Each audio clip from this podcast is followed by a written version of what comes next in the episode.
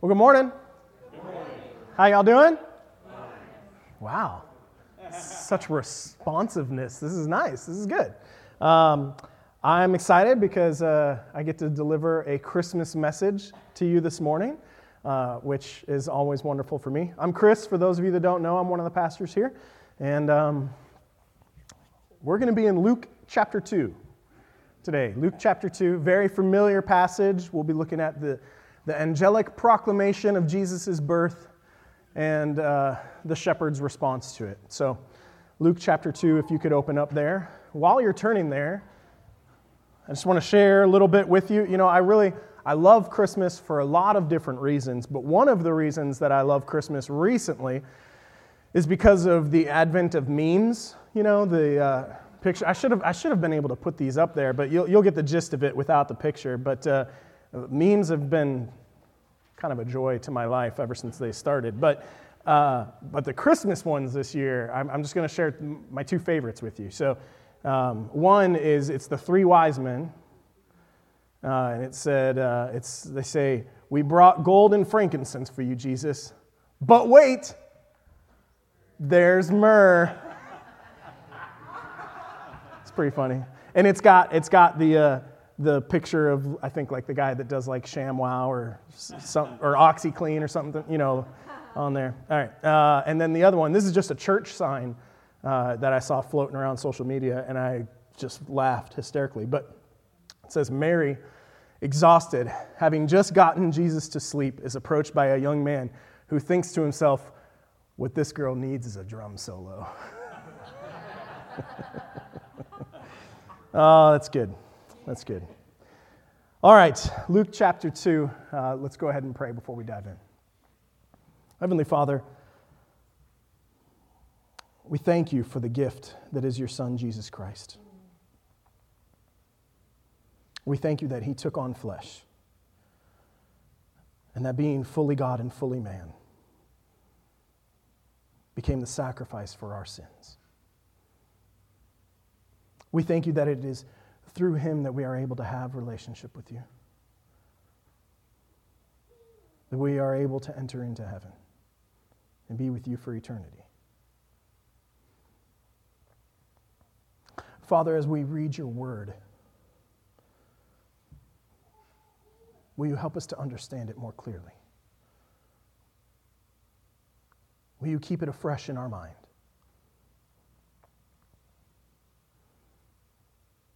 Father, we thank you.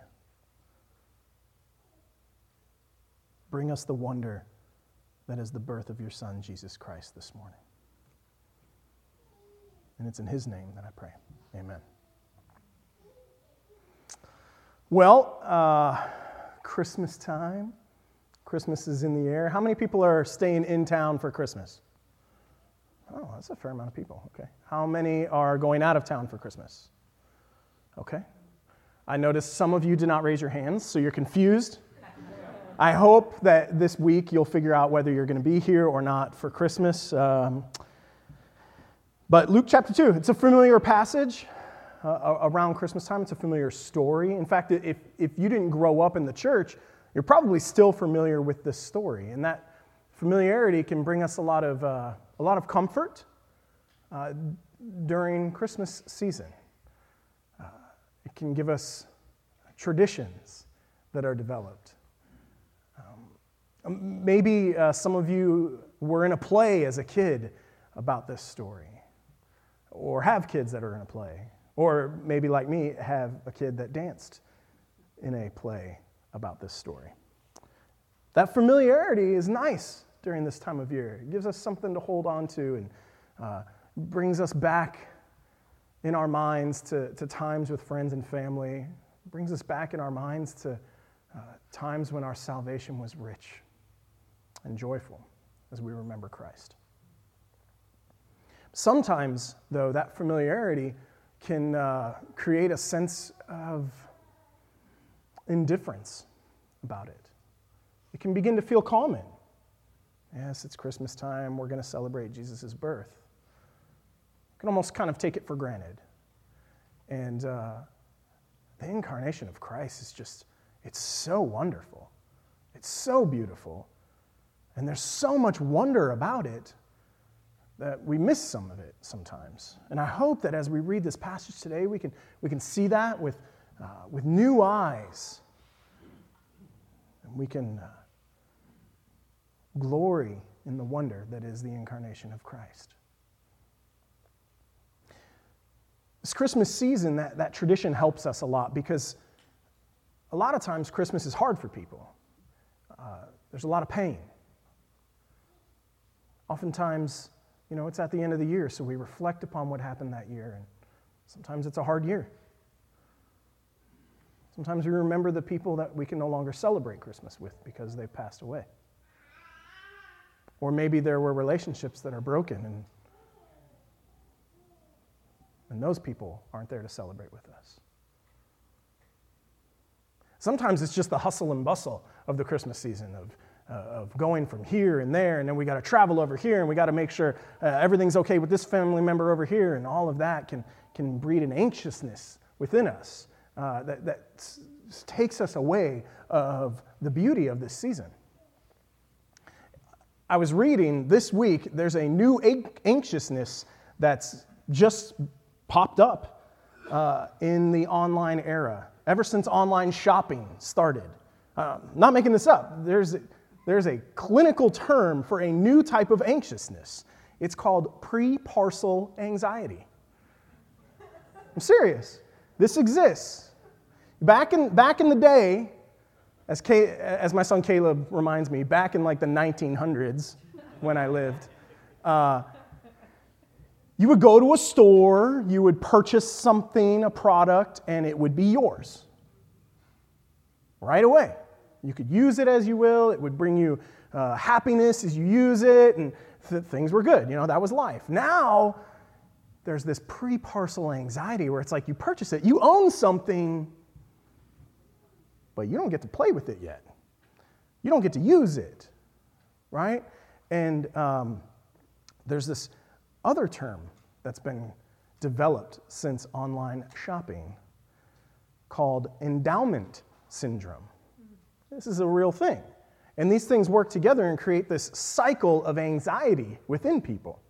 Endowment syndrome is where you have ownership of this thing, and so your mind starts to think about all the ways that it can bring you happiness and the ways that you're going to use it, right? Like, um, if you're a parent, maybe you're like, oh, I'm going to get those noise canceling headphones so I don't have to listen to my kids Maybe you think that, I don't know. But, but you start to think about the useful things of, of these products, but you don't, uh, you don't have it yet. So then you go through this cycle of like anxiety. And you get that pre parcel anxiety, and you start clicking on that tracking number over and over and over again. You're like, when is it going to get here, right? Uh, and then your mind will again start to think about the good things about having this new thing. And so it goes good and bad and good and bad, and just creates this cycle of anxiety in people, new anxiety. It's interesting. Um, and we're going to look at, in today's passage, one of the things that will, will help us avoid some of that. When we're focused on, on something that we think will bring us happiness and, and we're waiting for it and we're waiting for it. So let's go ahead and read Luke chapter 2, beginning in uh, verse 8. In the same region, there were some shepherds staying out in the fields, keeping watch over their flock by night. And an angel of the Lord suddenly stood before them, and the glory of the Lord shone around them, and they were terribly frightened. But the angel said to them, Do not be afraid, for behold, I bring you good news of great joy, which will be for all the people. For today in the city of David, there has been born to you a Savior, who is Christ the Lord. And this will be a sign for you. You will find a baby wrapped in cloths and lying in a manger. And suddenly there appeared with the angel a multitude of heavenly hosts, praising God and saying, Glory to God in the highest, and on earth peace among men with whom he is pleased. And when the angels had gone away from them into heaven, the shepherds began saying to one another, Let us go straight to Bethlehem then, and see this thing that has happened, which the Lord has made known to us. So they came in a hurry and found their way to Mary and Joseph and the baby as he lay in the manger. We're going to focus on two primary things as we make our way through this passage. We're going to focus on the angel's proclamation, on the good news that the angel brings, and the joy that ensues. And then we're also going to look at uh, more in depth the shepherd's response. So as we look at it, verse 8, in the same region, there were some shepherds staying out in the fields and keeping watch over their flocks by night. This, this word for staying out in the fields is, is used elsewhere in like living outdoors. They were living in these fields. And I, uh, I think about like living amongst sheep.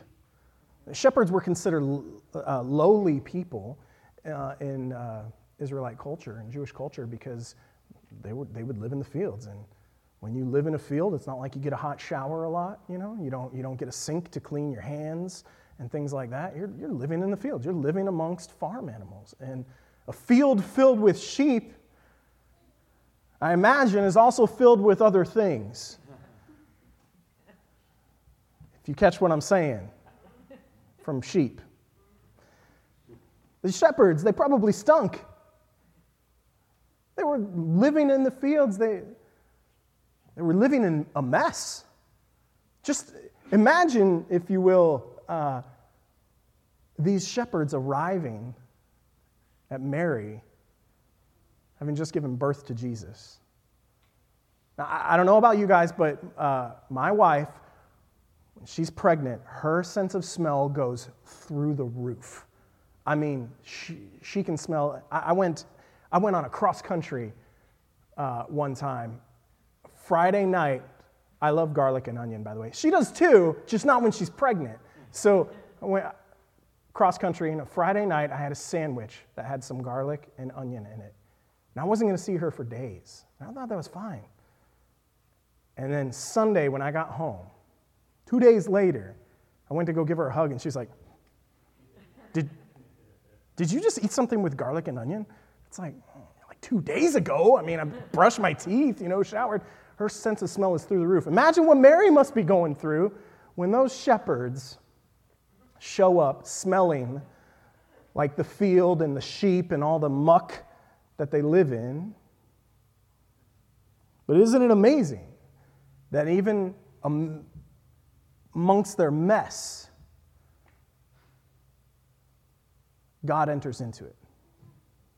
Jesus is born, even in the midst of the mess. We could do a whole sermon series uh, just on that alone uh, because it's amazing. Um, but we're going to continue. We're going to put a pin in that. They were watching their flock by night, and an angel of the Lord suddenly stood before them, and the glory of the Lord shone around them, and they were terribly frightened terribly frightened. This, uh, the, this word, terribly frightened, comes, uh, the Greek is actually uh, phobon, mega fear.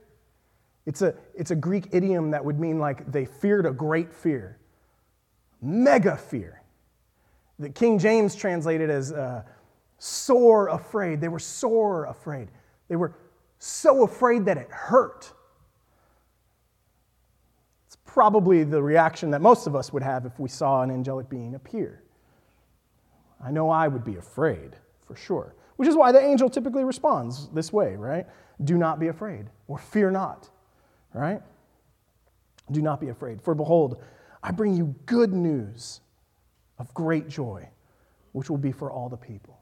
This word for good news is where we get our word uh, for gospel from. It's, it's the same word. I bring you good news. In the Greek, it's based off the word euangelion. In the modern Greek, that, that you is changed to a V sound. We get evangelion. It's to evangelize. This angel is evangelizing to them by sharing the good news of Jesus Christ. Isn't that amazing? Gospel proclamation to the shepherds about the birth of Jesus Christ. We'll bring you good news, and it will bring great joy Again, here, it's mega joy. You may have mega fear. I'm about to tell you something that will bring you mega joy. That's what Luke is doing here with this writing. And I absolutely love this. Good news that will bring mega. And we're going to uh, dip into this a little bit deeper here. Uh, we're going to do a little bit of etymology. Yes, I use that word. Uh, before I went to seminary, I didn't really care much about words and language. I really didn't.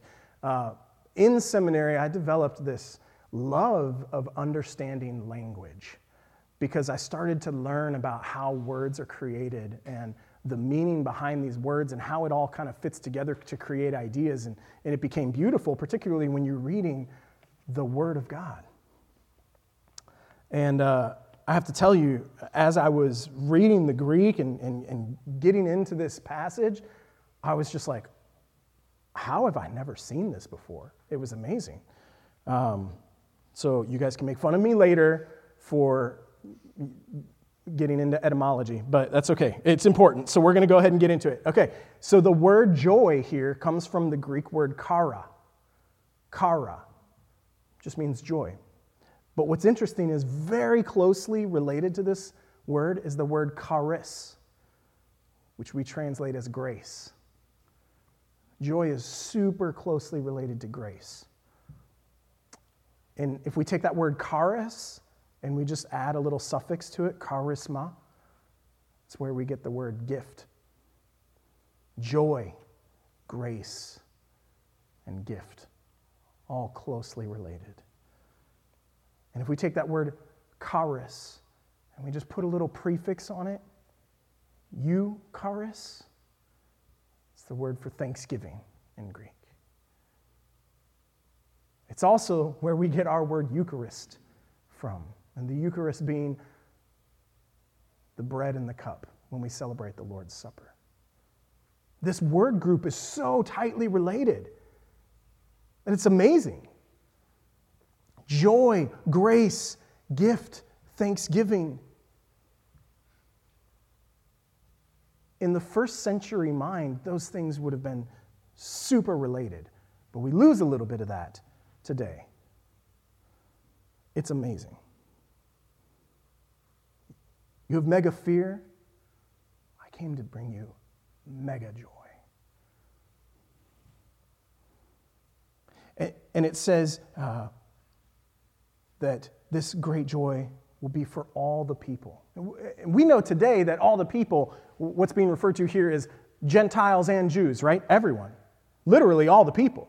But most likely, what the shepherds thought when the angel said this, all the people, they probably thought in terms of the Israelite people. Why would they think that way? Well, it's because they had tracking numbers. They had tracking numbers for when this uh, delivery that was going to deliver them might happen and how it was all going to fit together. What are some of those tracking numbers? We're going to go back to the Old Testament a little bit. First, Genesis 3. Genesis 3, verse 15. It's probably like the first or second page of your Bible if you want to flip there. Genesis 3, verse 15. And he shall bruise you on the head, and you shall bruise him on the heel. This is God talking to the serpent in the Garden of Eden. The fall had just happened, right? And, and many people point to this as being what's called the proto euangelion, the first gospel proclamation. The very first gospel proclamation right here is actually delivered to the serpent who deceived Adam and Eve. And it's a proclamation that one day one will come, and although you may bruise him on the heel, he is going to crush your head and put an end to all this pain that you've caused. First gospel proclamation. What else? By the way, there's a lot of tracking numbers in the Old Testament about Jesus. We're only going to reference a few of them. If you go to Isaiah, Isaiah chapter 7, verse 14. Isaiah chapter 7, verse 14. Therefore, the Lord himself will give you a sign. Behold, a virgin will be with child and bear a son, and she will call him Emmanuel. Emmanuel. It's the Hebrew word that means God with us. There will be a virgin that will give birth to a son, and he will be called Emmanuel, God with us. That's what Jesus was. That's what Jesus is. Even in the mess of life, He's God with us. That's a whole nother sermon series. Go maybe one more page to Isaiah chapter 9, verses 6 and 7.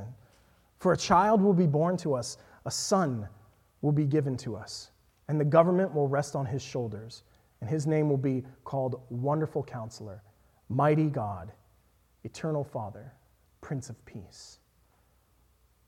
There will be no end to the increase of his government or of peace on the throne of David and over his kingdom, to establish it and to uphold it with justice and righteousness from then on and forevermore. The zeal of the Lord of hosts will accomplish this. The throne of David. It's a tracking number for the Israelite people to keep track of the day that they will be delivered, that they will be delivered. One more Micah 5, and we'll just read verse 2.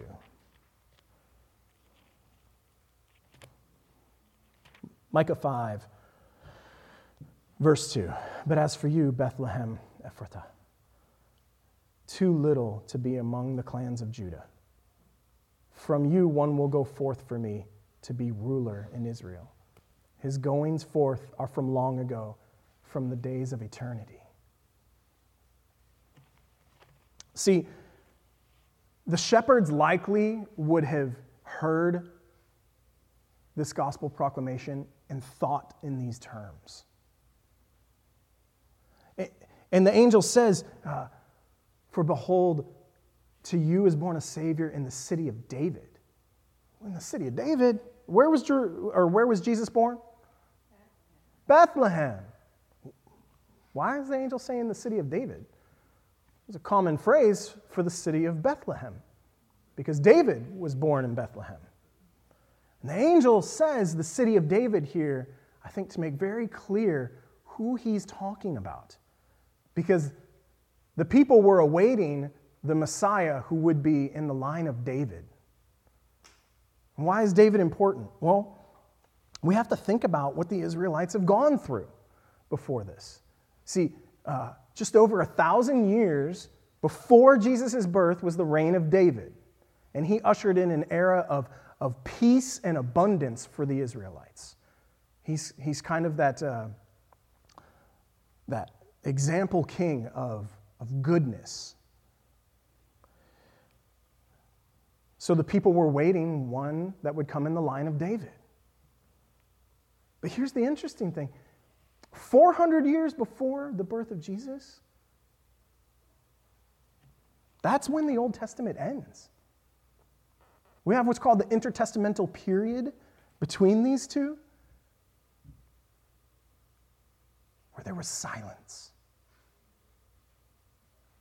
The Israelite people have been clicking on this tracking number, trying to find out when they were going to be delivered.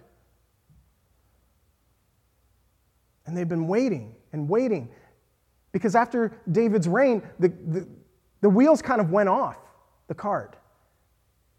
The kingdoms were split, the people were taken captive, and they lived under the boot of several tyrants. A thousand years and the prophets had stopped speaking. I'm sure these shepherds felt alone in that field. But God sent an angel to tell them that they weren't alone. For their Savior had been born, in Bethlehem.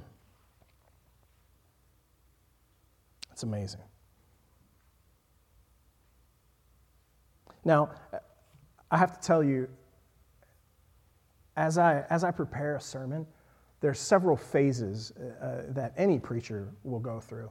Um, one of them is where you're just you, you're working in the text, right? You're you're reading it. You, you uh, probably read the, the Greek or the Hebrew, and you're trying to understand what uh, what Luke is doing with this message, and and um, you're just kind of working in the text. And, and, I really enjoy that part. I really enjoy that part a lot. Uh, it's the most labor intensive, but I enjoy it. There's another part where the preacher reflects upon the text in their own lives. And that is often a part that I do not enjoy. Usually because it, uh, it, it shows ways that um, well, that I'm running away from God in my own life. As I was working on this text over the last uh, couple of weeks,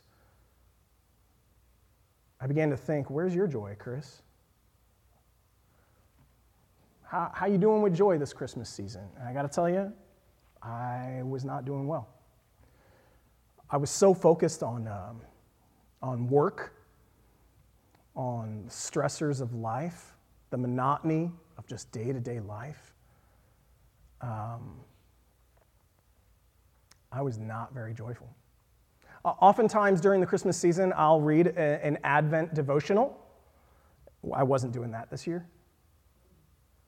Um, I wasn't in the Word nearly as much as I normally would be. I wasn't praying. I wasn't doing good with joy. But as I started looking in this text and working in it, I started to experience that joy again. And we have to ask ourselves what is joy? What is joy? Well, as we just talked about, this biblical concept of joy is so closely related to, to grace and gift. Joy is the experience of, of the grace of God, of the gift of Christ in our lives. It is an abiding experience.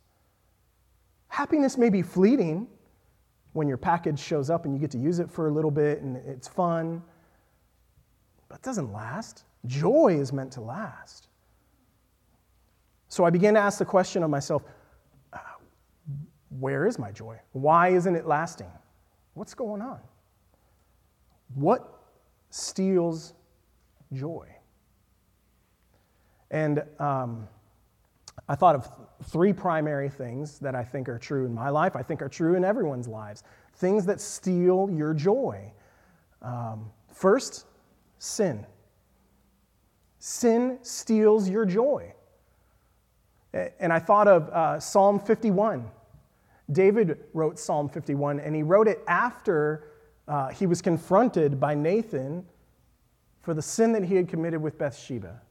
Psalm 51 is a very famous psalm. Lots of songs written on it. Do you remember what it says there? He says, Create in me a clean heart, O God. Restore to me the joy of your salvation. David had lost his joy. And he's asking for God to restore it. We also know that joy is a, a fruit of the Spirit, right?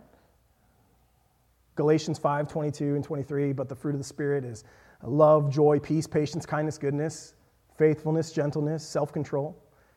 Um, so when we are saved, when we experience salvation, there is a very real joy that comes upon us because it is a gift of the Spirit, but it is meant to be cultivated. It is something that is meant to be cultivated because we see that sin can steal it. We also see that a, a broken relationship with God can steal your joy. Being far from God can steal your joy. Psalm 16, uh, David wrote, uh, You will make known to me the path of life. In your presence is fullness of joy. At your right hand are pleasures forevermore. Fullness of joy. This word fullness has the idea of like having so much to eat that you're so full and there's still like a ton left over. Fullness of joy. Can you imagine that? So much joy that you can't even take it all in. There's just extras to go around for everyone. That's the idea of being in God's presence, is that joy. And that's kind of what was going on with me a little bit. I wasn't in the Word, I wasn't praying, I wasn't really thinking about the presence of God. And what else should you be thinking about during Christmas? But the presence of God. That's, that's literally what Christmas is about, is Jesus being born into our world, taking on flesh, being present with us. And I wasn't thinking about that. But there's a third thing that I think uh, that also steals our joy, and it's when our focus is off. It's when our focus is off. When we're not keeping our focus on Christ and, and we lower our sights and we begin to focus on the things in our lives, the, uh, the situations that we're in, the packages that we're waiting on that we think will give us joy, the family members that um, are coming to town and maybe we're not super excited they're coming to town. Or, or, or maybe uh, family members that we are super excited to come to town. Even good things can take our focus off of Christ. And sometimes we can think that the happiness that those things give us is joy, but it's often not.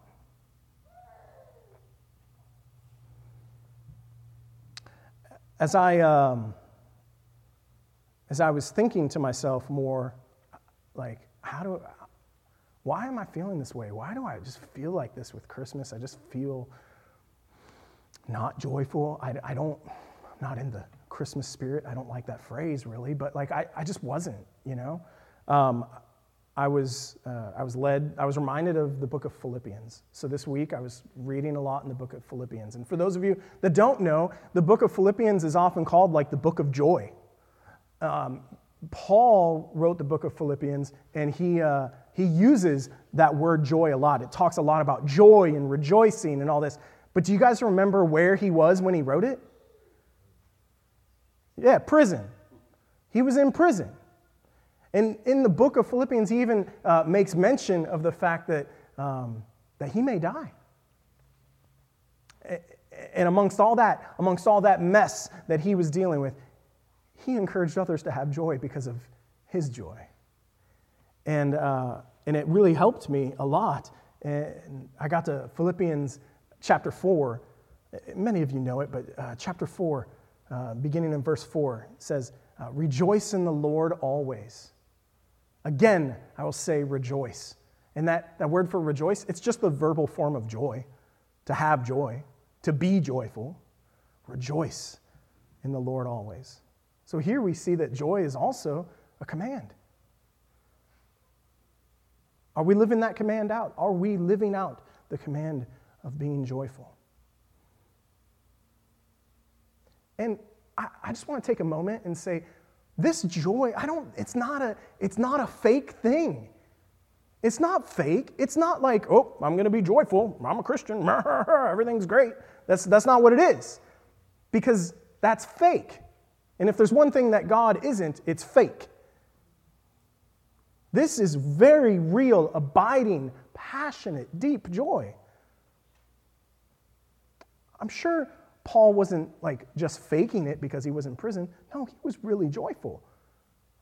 I'm sure he had hardships, but he was joyful because his focus was on Christ.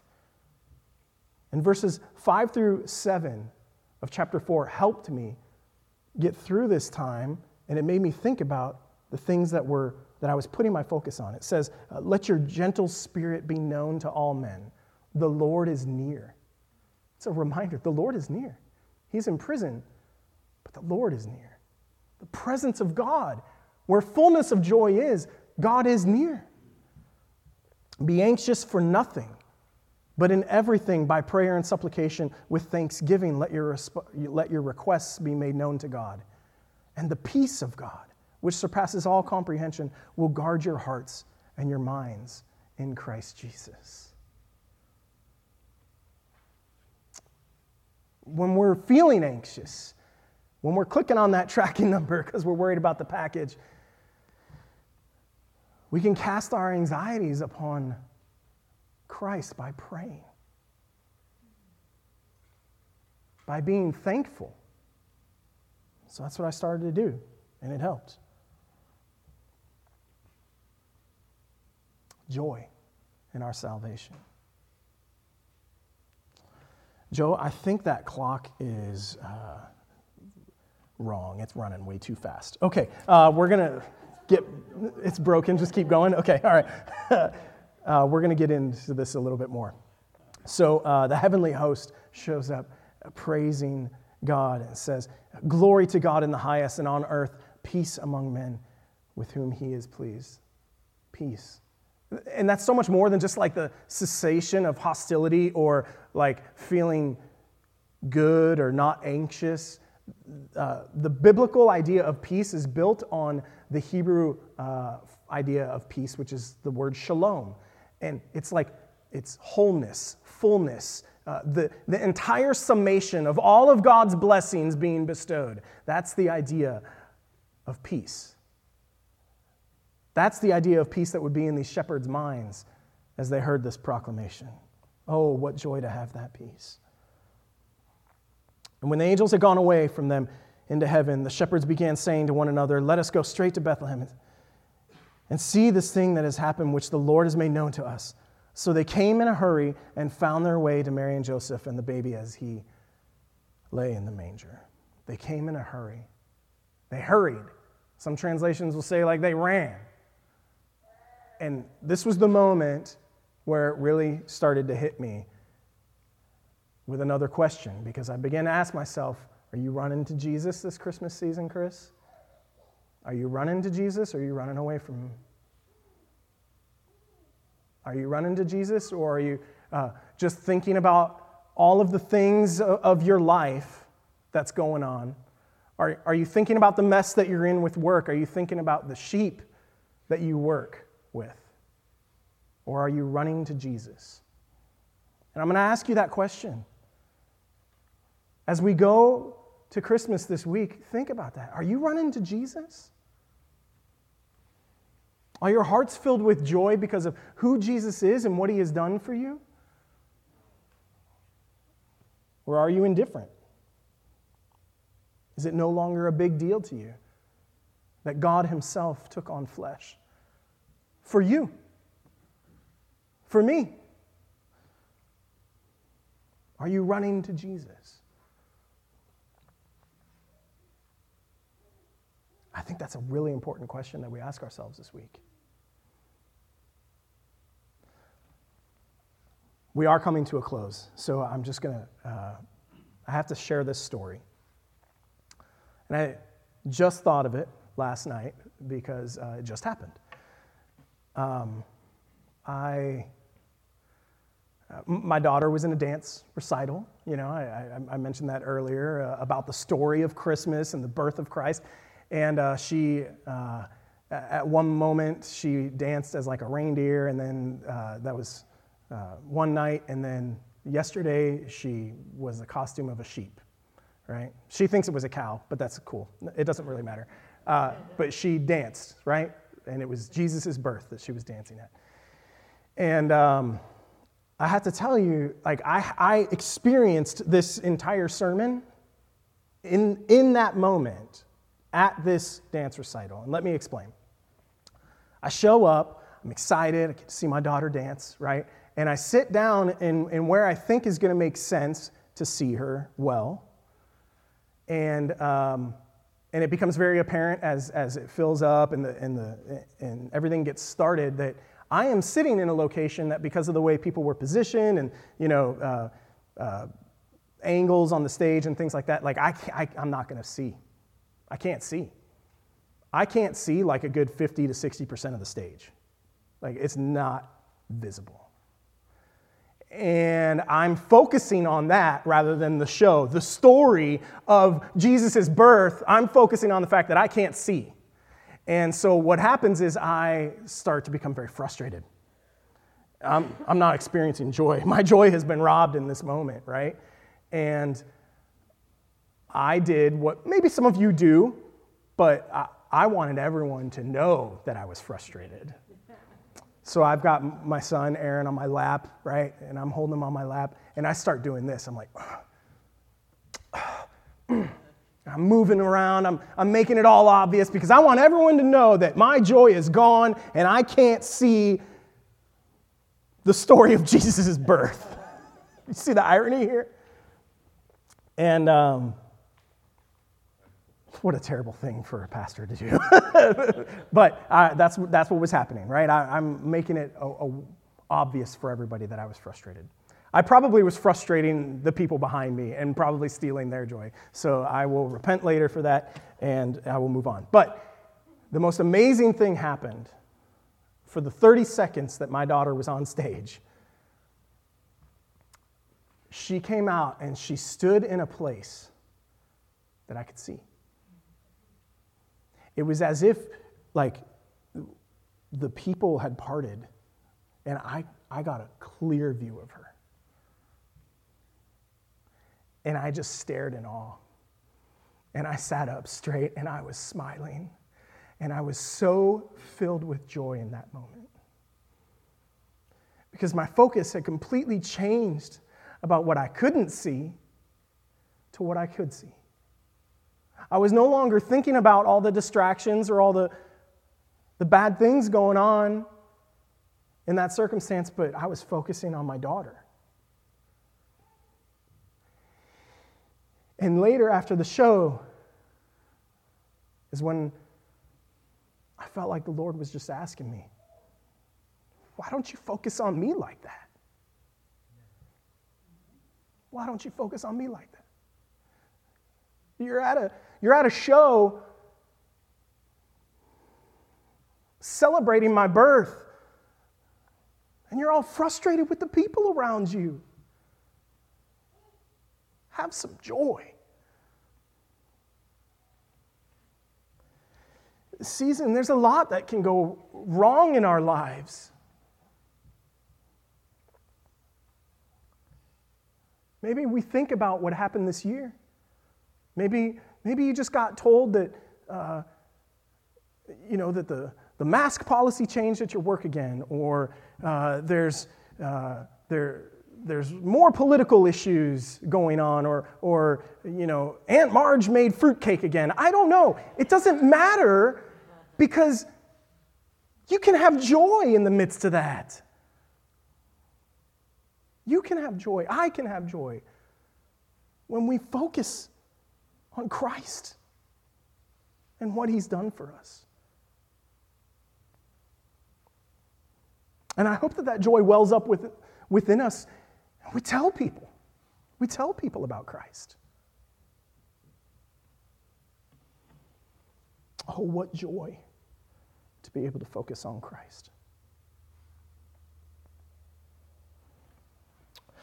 Father, uh, Father, we need reminders. We need help. Even when we are at our best, during the Christmas season. We can still try to replace you with shiny things. We can replace you with time with family.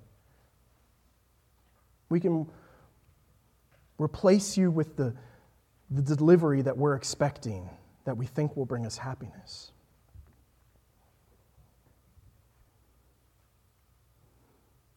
Oh, Father, will you, will you help us to focus?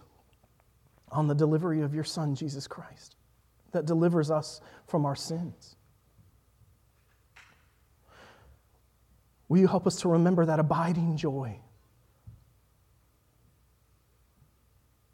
that comes from reflecting upon the birth of your Son, Jesus Christ, this season? Oh God, will you do that for us? It's in Jesus' name that we pray. Amen.